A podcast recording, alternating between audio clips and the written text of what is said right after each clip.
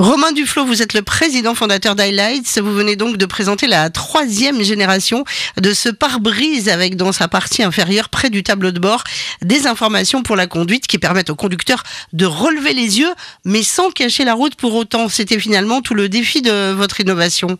Bah exactement. Hein. Aujourd'hui, le problème c'est que les écrans sont très distractifs, mais sont en même temps indispensables. Donc il faut il faut trouver des solutions qui permettent d'allier sécurité et connectivité.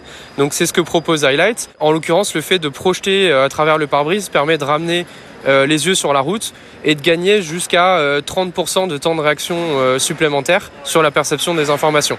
Et aujourd'hui, ces 30%, c'est vraiment le résultat d'études cliniques qu'on a eues avec les co-développements et constructeurs.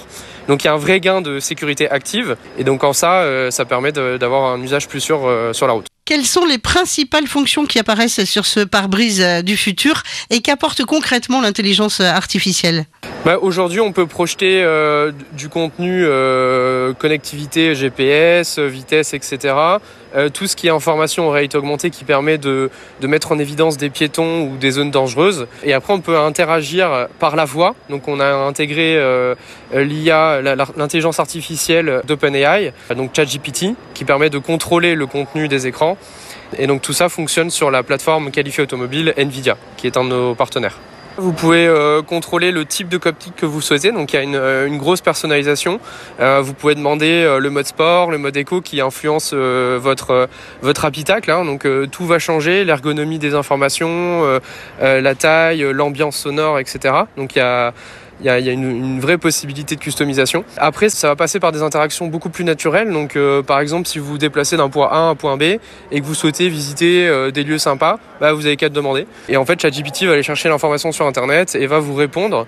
Et petit à petit, en fait, il va apprendre à vous connaître. Je pense que tout le monde a utilisé ChatGPT et on voit bien que la qualité de l'information qui est délivrée est quand même, euh, on va dire, l'intuitivité est quand même meilleure que les assistants vocaux traditionnels. Sur ce pare-brise en réalité augmentée, vous offrez aussi une place de choix au copilote de la voiture finalement. Oui, bah le, passager, c'est toujours un peu le parent pauvre dans une voiture, donc euh, on s'est dit qu'il fallait quand même faire quelque chose.